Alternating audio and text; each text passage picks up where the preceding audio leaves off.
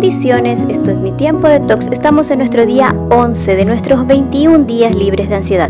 Y la palabra de Dios en el Salmo 77.4 nos dice, no me dejas dormir. Estoy tan angustiado que no puedo ni orar. ¿A quien no le aconteció alguna vez que nos pasamos contando las tejas del techo o dimos vueltas y vueltas tratando de conciliar el sueño? Cuando no nos salen las palabras adecuadas para orar, no sabemos qué decir, sumergidos en temores, inseguridades y sobre todo ansiosos por alguna situación, como describe Asaf en el Salmo 77.3, pienso en Dios y me lamento en las ansias de recibir su ayuda. Venían a la mente de Asaf pensamientos de la bondad de Dios, pero él los rechazaba porque solo había desesperanza en su interior.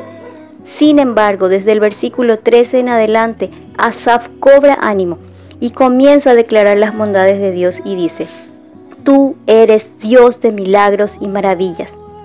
Sabes que durante el tiempo que yo trabajé en una entidad, solía perder el sueño a causa de la ansiedad por inconvenientes laborales.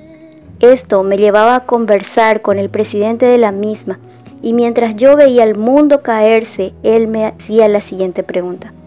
¿Tiene solución? Si mi respuesta era sí, él agregaba entonces, ¿por qué te preocupas? En una oportunidad también acudí nuevamente a él con otro tema. También el mundo se me venía abajo, a lo que él me hizo la misma pregunta. ¿Tiene solución? Pero esta vez yo desbordada le respondí que no. Y su respuesta, ¿sabes cuál fue? Me dijo entonces, ¿por qué te preocupas? aprendí una lección muy importante. Queremos controlarlo todo. Pasar de una autosuficiencia a la dependencia de Dios es un proceso duro, difícil y nos roba mucho sueño, porque todo lo queremos a nuestra manera y la manera de Dios siempre, siempre será la mejor, será mucho mejor que la nuestra. Cuando tus párpados, a pesar de estar agotados, se rehusan a cerrar sobre los ojos cargados de sueños, hazte esta pregunta. ¿Tiene solución?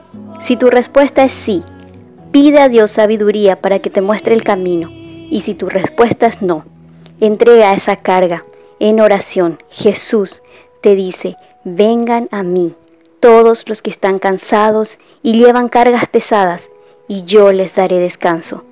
Busca una persona prudente y de tu confianza con la que puedas compartir tu carga.